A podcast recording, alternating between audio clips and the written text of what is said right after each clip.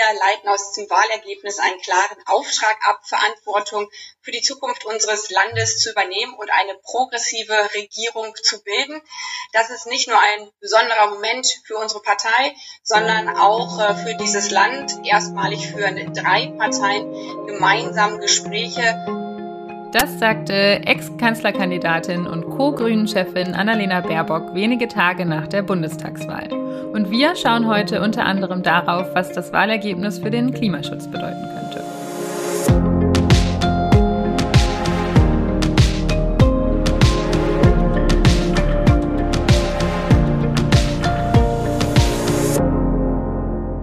Ihr hört das Klima-Update, den Nachrichtenpodcast von Klimareporter, aktuell in Zusammenarbeit mit der taz.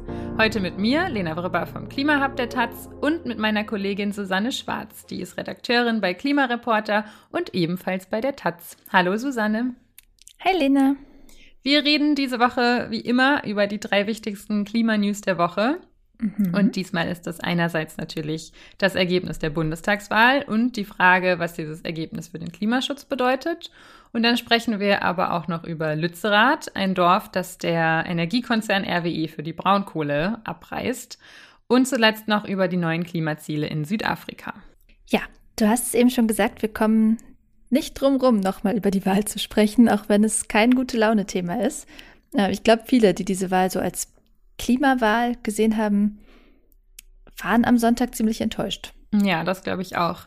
Also ich arbeite ja bei der taz mit an der Instagram-Seite Klimataz und da haben wir unsere Community gefragt, wie es ihnen mit dem Wahlergebnis so geht und da war vor allem viel Frustration und Enttäuschung zu spüren und ich glaube, viele haben sich vor allem ein stärkeres Wahlergebnis für die Grünen gewünscht.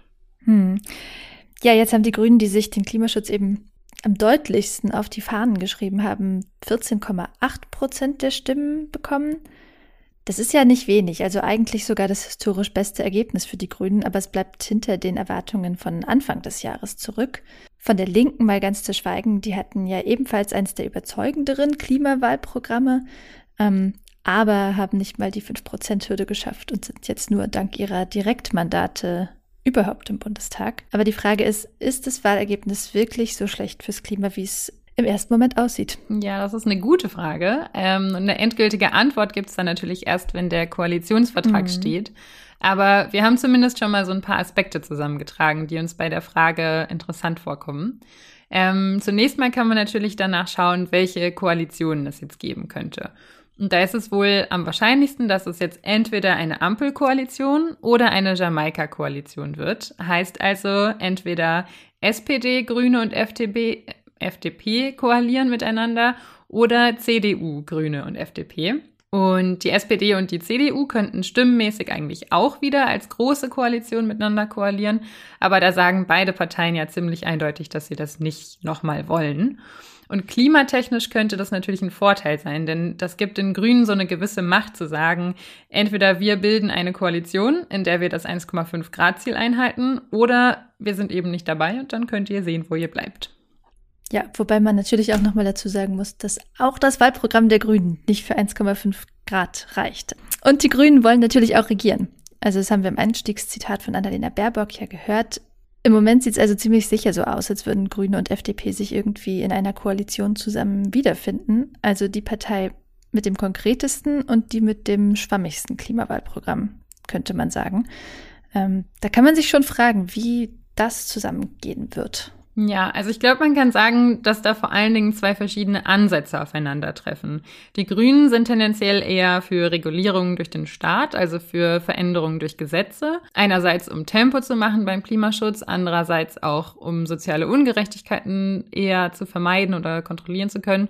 Und die FDP setzt eher darauf, dass der Markt reguliert. Wobei sie sich im Wahlkampf halt auch gegen zu stark steigende Benzinpreise ausgesprochen haben, was ich so ein bisschen widerspricht. Ja, genau, das muss man schon so sagen. CO2-Preis heißt einfach Benzinpreis, Dieselpreis, Heizölpreis. Deswegen setzen andere Parteien ja eben auf einen Mix aus Preispolitik und Vorgaben und Verboten, damit das eben nicht so teuer wird, vor allem für ärmere Menschen. Ja, da hat die FDP meinem Eindruck nach bisher ein bisschen unehrlich kommuniziert und wir sind gespannt, ob sich das jetzt ändert und ob die beiden Parteien ihre verschiedenen der Herangehensweisen zusammenbringen können. Und natürlich auch, ob sie sich letzten Endes mit der SPD oder mit der CDU zusammenschließen. Aus Richtung von Klimabewegung und Naturschutzorganisationen gibt es da auf jeden Fall einen relativ klaren Favoriten. Also Luisa Neubauer meinte nach der Wahl, dass sie eine unionsgeführte Koalition, Zitat, lächerlich fände. Und ich habe letzte Woche ein Interview mit Kai Niebert geführt. Das ist der Chef des Deutschen Naturschutzrings, also sozusagen der Dachverband aller deutschen Umweltverbände. Und der meinte, er fände Jamaika für den Klimaschutz, Zitat, absurd. Also eine sehr ähnliche Wortwahl. Wobei man bei ihm auch dazu sagen muss, dass er selbst in der SPD ist, als einfaches Mitglied, aber also ohne Position. Mhm. Ja. Aber es ist auch, wie gesagt, einfach noch ein bisschen früh, um jetzt darüber zu spekulieren, was genau welche Koalition wie fürs Klima bringen wird. Aber ja, total. Was ja schon klar ist, ist, wer da jetzt eigentlich konkret im Parlament sitzt. Da muss man auch drauf schauen. Also nicht nur, welche Partei wie viele Sitze hat, sondern welche Personen da konkret auf diesen Sitzen sitzen. Und da gibt's durchaus gute Nachrichten. Also zum Beispiel gibt's bei den Grünen halt einfach deutlich mehr Gesichter als vorher und vor allem auch neue Gesichter, von denen man erwarten kann, dass sie Dampf machen. Und gleichzeitig hat die Union einige Anti-Ökos verloren, die infolge von verschiedenen Lobbyismus- und Korruptionsskandalen teils zurückgetreten waren oder nicht angetreten sind. Mhm. Das klingt ja auch erstmal gut, aber natürlich sind jetzt auch nicht alle BremserInnen weg, ne? Also viele Abgeordnete des in Anführungszeichen Wirtschaftsflügels, die aus Rücksicht auf vermeintliche Industrieinteressen bremsen, die sitzen jetzt auch wieder im Parlament. Und da ist es natürlich auch nicht ganz unwichtig, ob die CDU am Ende in der Regierung oder in der Opposition sitzt. Denn in der Opposition haben die übrigen BremserInnen natürlich deutlich weniger Einfluss, als wenn die CDU mitregiert. Und egal, wer mit wem koaliert, also alle Parteien, zumindest alle demokratischen und nicht klimaleugnerischen Parteien, haben versprochen, mehr als bisher zu tun, klimapolitisch. Also daran muss man sie in Zukunft messen. Ja. Okay, dann kommen wir mal zum zweiten Thema. Wir bleiben beim Thema Klimaschutz in Deutschland und gucken einmal nach Nordrhein-Westfalen. Und zwar rufen da Klimaschutzbewegungen gerade zum Protest auf, oder genauer, sie rufen dazu auf, den Ort Lützerath vor der Abrissbirne von RWE zu schützen. Der Hintergrund ist, dass es in Nordrhein-Westfalen bekanntermaßen große Braunkohlereviere gibt. Und obwohl inzwischen ja wirklich klar ist, dass der Kohleausstieg kommen muss und auch kommen wird, dürfen diese Kohlegruben Stand jetzt immer noch ausgebaut bzw. erweitert werden. Ja, ich finde auch, das Wort Grube klingt immer so ein bisschen verharmlosend. Also ich weiß nicht, vielleicht gibt es ja etliche, die noch nie an so einem Kohletagebau gestanden haben. Und das sind halt riesige, kilometerlange und breite Krater, die da in die Erde gegraben werden. Und alles, was da vorher war, also Wälder, Felder, Wiesen, aber eben auch ganze Ortschaften, das wird einfach weggerissen, um an die Kohle darunter zu kommen. Der BUND schreibt, dass seit dem Zweiten Weltkrieg etwa 300 Ortschaften für den Kohleabbau abgerissen worden sind. Und ein Dorf bzw. eine Ortschaft, der das jetzt eben auch droht, ist eben besagtes Lützerath. Und konkret geht es da vor Ort darum, dass der Energiekonzern RWE seinen Tagebau Garzweiler II ausbauen will und dafür 6 Dörfer abreißen will. Und Lützerath ist eben als nächstes dran. Das ist nicht nur für die Menschen, die da leben, ein nachvollziehbares Problem, sondern natürlich auch für den Klimaschutz. Weil Kohle wird ja nicht einfach als Selbstzweck irgendwie gefördert, sondern für die Verbrennung, also um Strom zu gewinnen. Und das Deutsche Institut für Wirtschaftsforschung, das hat da mal ausgerechnet, wie die Pläne von RWE mit dem deutschen Treibhausgasbudget zusammenpassen. Das Budget haben die WissenschaftlerInnen unter der Annahme berechnet, dass Deutschland dazu beitragen will, dass die Erderhitzung mit wenigstens 50%iger Chance bei 1,5 Grad gestoppt wird. Also jetzt noch nicht mal relativ sicher. Und laut dieser Analyse ist die Menge an Kohle, die RWE aus den Tagebauen Hambach und Garzweiler noch fördern will, halt fast um das 4-fache zu hoch. Mhm, genau. Ja, und wie gesagt, dafür baggert RWE eben auch alles weg, was im Weg ist. Und Lützerath selbst ist eigentlich eine total kleine alte Ortschaft, die zu ihren Hochzeiten 105 EinwohnerInnen hatte, also wirklich klein. Und inzwischen leben überhaupt nur noch 3 Menschen dort, weil Lützerath eben seit einigen Jahren in Anführungszeichen zurückgebaut wird, was im Klartext heißt, die Häuser bzw. die gesamte Infrastruktur wird abgerissen und die Menschen in einen neuen Ort umgesiedelt. Und dieser ganze Prozess sollte eigentlich 2019 abgeschlossen sein, aber da hat RWE die Rechnung ohne die Menschen gemacht, die sich wehren. Ja, in Lützerath ist das vor allem der Landwirt Eckhard Heukamp, Der wohnt in Lützerath und hat vor Gericht angefochten, dass sein Grundstück einfach an RWE verkauft worden ist. Und eventuell hat er sogar eine Chance, da Recht zu bekommen, weil die Braunkohleplanung aus den 90er Jahren eben eigentlich nicht mehr mit den neuen Zielen des Klimaschutzes und des Kohleausstiegsgesetzes zusammenpasst. Ja, okay, soweit so gut. Aber RWE will natürlich nicht auf ein Gerichtsurteil warten und hat die Enteignung von Bauer Heukamp quasi im Eilverfahren beantragt. Und jetzt spitzt sich die Lage so langsam zu. Das heißt, die heiße Phase der Räumung könnte jetzt jeden Moment losgehen. Ab 1. Oktober ist in Deutschland die Schonzeit für Bäume vorbei. Dann darf gerodet werden.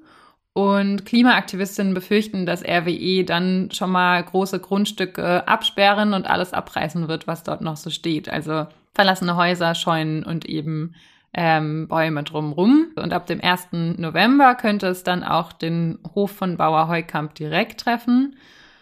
Zu diesem Termin hat RWE nämlich die Enteignung von Bauer Heukamp beantragt und diese Enteignung ist auch stattgegeben worden. Und genau, Heukamp klagt zwar noch dagegen, aber die AktivistInnen befürchten, dass RWE Fakten schafft. Das heißt, dass es einfach mit dem Abriss beginnt, bevor ein Urteil da ist. Ja, deswegen rufen verschiedene Gruppen der Klimabewegung gerade dazu auf, dass möglichst viele Menschen nach Lützerath kommen sollen. Am Wochenende waren schon Greta Thunberg und Luisa Neubauer da. Die Sea-Watch-Kapitänin und Aktivistin Carola Rakete ist auch vor Ort. Und seit Mittwoch dieser Woche gibt es eine sogenannte Skillshare-Woche, in der alle Interessierten lernen können, was man so wissen muss, um ein Dorf zu besetzen. Also Baumhäuser bauen, klettern, Knoten machen und bei dem Programm auch wichtig, Erste Hilfe. Und ab dem 29. Oktober soll es dann das Unräumbar-Festival geben. Und anschließend sollen alle oder so viele Menschen wie möglich vor Ort bleiben, solange das eben nötig ist, um Lützerath zu schützen. So zumindest der Aufruf der AktivistInnen. Ja, schauen wir mal, was daraus wird. Lützerath und Bauer Heukamp sind auf jeden Fall nicht allein mit ihrem Problem und Widerstand. Wir haben ja anfangs schon gesagt, dass RWE auch 5 weitere Dörfer in der Nachbarschaft abbaggern will, genauer Keinberg, Beverath, Kukum, Oberwestrich und Unterwestrich. Und auch da wohnen noch Menschen, die sich gegen eine Umsiedlung wehren. Ja, und jetzt kommen wir mal zu unserem dritten Thema und das führt uns weg aus Deutschland, nämlich nach Südafrika. Südafrika hat ein neues Klimaziel bei den Vereinten Nationen eingereicht und mit diesem Klimaziel verpflichtet sich das Land, seine Emissionen bis 2030 auf jeden Fall zu senken. Das klingt jetzt erstmal nicht so krass, beziehungsweise selbstverständlich, weil die Emissionen sich ja weltweit ungefähr halbieren müssen, damit die Welt auf einen 1,5-Grad-Pfad kommt, so sagt es zumindest der Weltklimarat.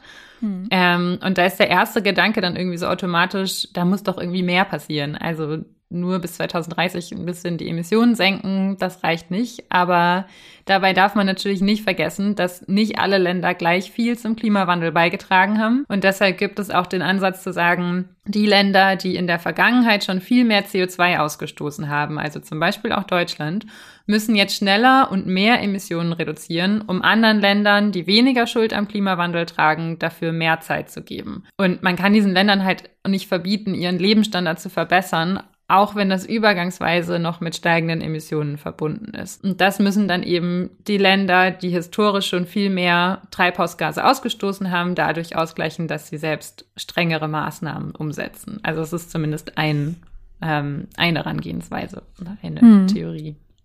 Ja, zumal die wirtschaftliche Lage dieser Länder, also im globalen Süden, in der Regel auch durch die frühere Kolonialisierung, durch die jetzt reichen Länder geprägt ist. Aber jetzt gibt es natürlich eine ganze Menge komplizierter Fälle, eben Schwellenländer wie China oder die Türkei oder eben Südafrika.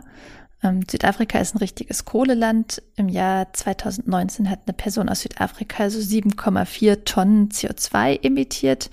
Also das ist immer noch weniger als in Deutschland, aber zum Beispiel schon mehr als in Großbritannien. Südafrika ist damit auch der größte Emittent in Afrika. Insgesamt lagen die Emissionen 2018 bei 513 Millionen Tonnen.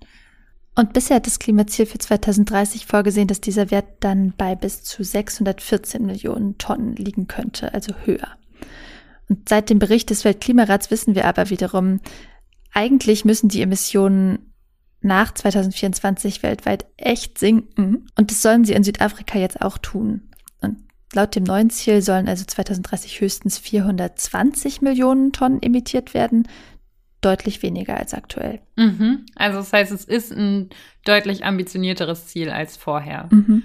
Aber die Frage ist natürlich trotzdem immer noch, wozu reicht es? Also reicht es zum 1,5-Grad-Ziel oder nicht? Und um solche Fragen zu beantworten, gucken wir immer wieder mal auf den Climate Action Tracker. Das ist so ein Angebot von den Thinktanks New Climate Institute und Climate Analytics. Und die haben durchgerechnet, was angemessene Klimaschutzpfade für jedes Land wären, sodass es insgesamt für die Klimaziele der Welt reicht. Das heißt, laut Paris-Abkommen die Begrenzung der Erderhitzung bei deutlich unter 2 Grad und möglichst bei 1,5 Grad. Und nach deren Aufstellung passt dieses neue Ziel zu einer 2-Grad-Welt. Das alte entsprach eher einer 3-Grad-Welt. Es geht also schon mal in die richtige Richtung, wenn es natürlich auch einfach noch nicht reicht. Und bedenken muss man natürlich auch, dass wir da jetzt erstmal wieder nur über ein Ziel reden, also noch nicht über die Umsetzung. Aber das Paris-Abkommen basiert eben erstmal auf der Abgabe von Klimazielen in der Annahme, dass die dann auch erreicht werden. Und wenn man da jetzt mal einen Moment lang gutgläubig ist, wozu die Realität natürlich nicht wahnsinnig viel Anlass gibt bisher, aber auf dieser Ebene ist es einfach eine sehr positive Entwicklung, die wir da in Südafrika sehen. Ja, wenigstens ein bisschen Schwung für die nahende Weltklimakonferenz. Die ist ja im November und da sollen eben ganz viele neue Klimaziele vorgestellt werden, beziehungsweise müssen eigentlich ganz viele neue Klimaziele vorgestellt werden. Nur haben etliche Länder eben noch gar keine eingereicht. Und zumindest Südafrika gehört jetzt nicht mehr dazu. Und wenn es schon mal einen kleinen Anlass gibt, positiv zu denken, dann nutzen wir den doch, um euch mit einem guten Gefühl aus der Folge zu entlassen. Wenn ihr die nächste Folge nicht verpassen wollt, dann abonniert uns gerne in der App eurer Wahl. Und wenn ihr Fragen, Feedback und Sonstiges zu unserem Podcast habt, dann lesen wir gern von euch per Mail an klima-update@klimareporter.de. Und guckt jederzeit auch gerne auf der Instagram-Seite der Klimataz vorbei. Die findet ihr ganz einfach unter dem Namen klima.taz. Und jetzt noch vielen Dank an Britta Bühner und Kevin Lücker. Die haben den Podcast diese Woche mit einer Spende unterstützt. Danke auch von mir. Und jetzt ein schönes Wochenende. Dir auch. Tschüss.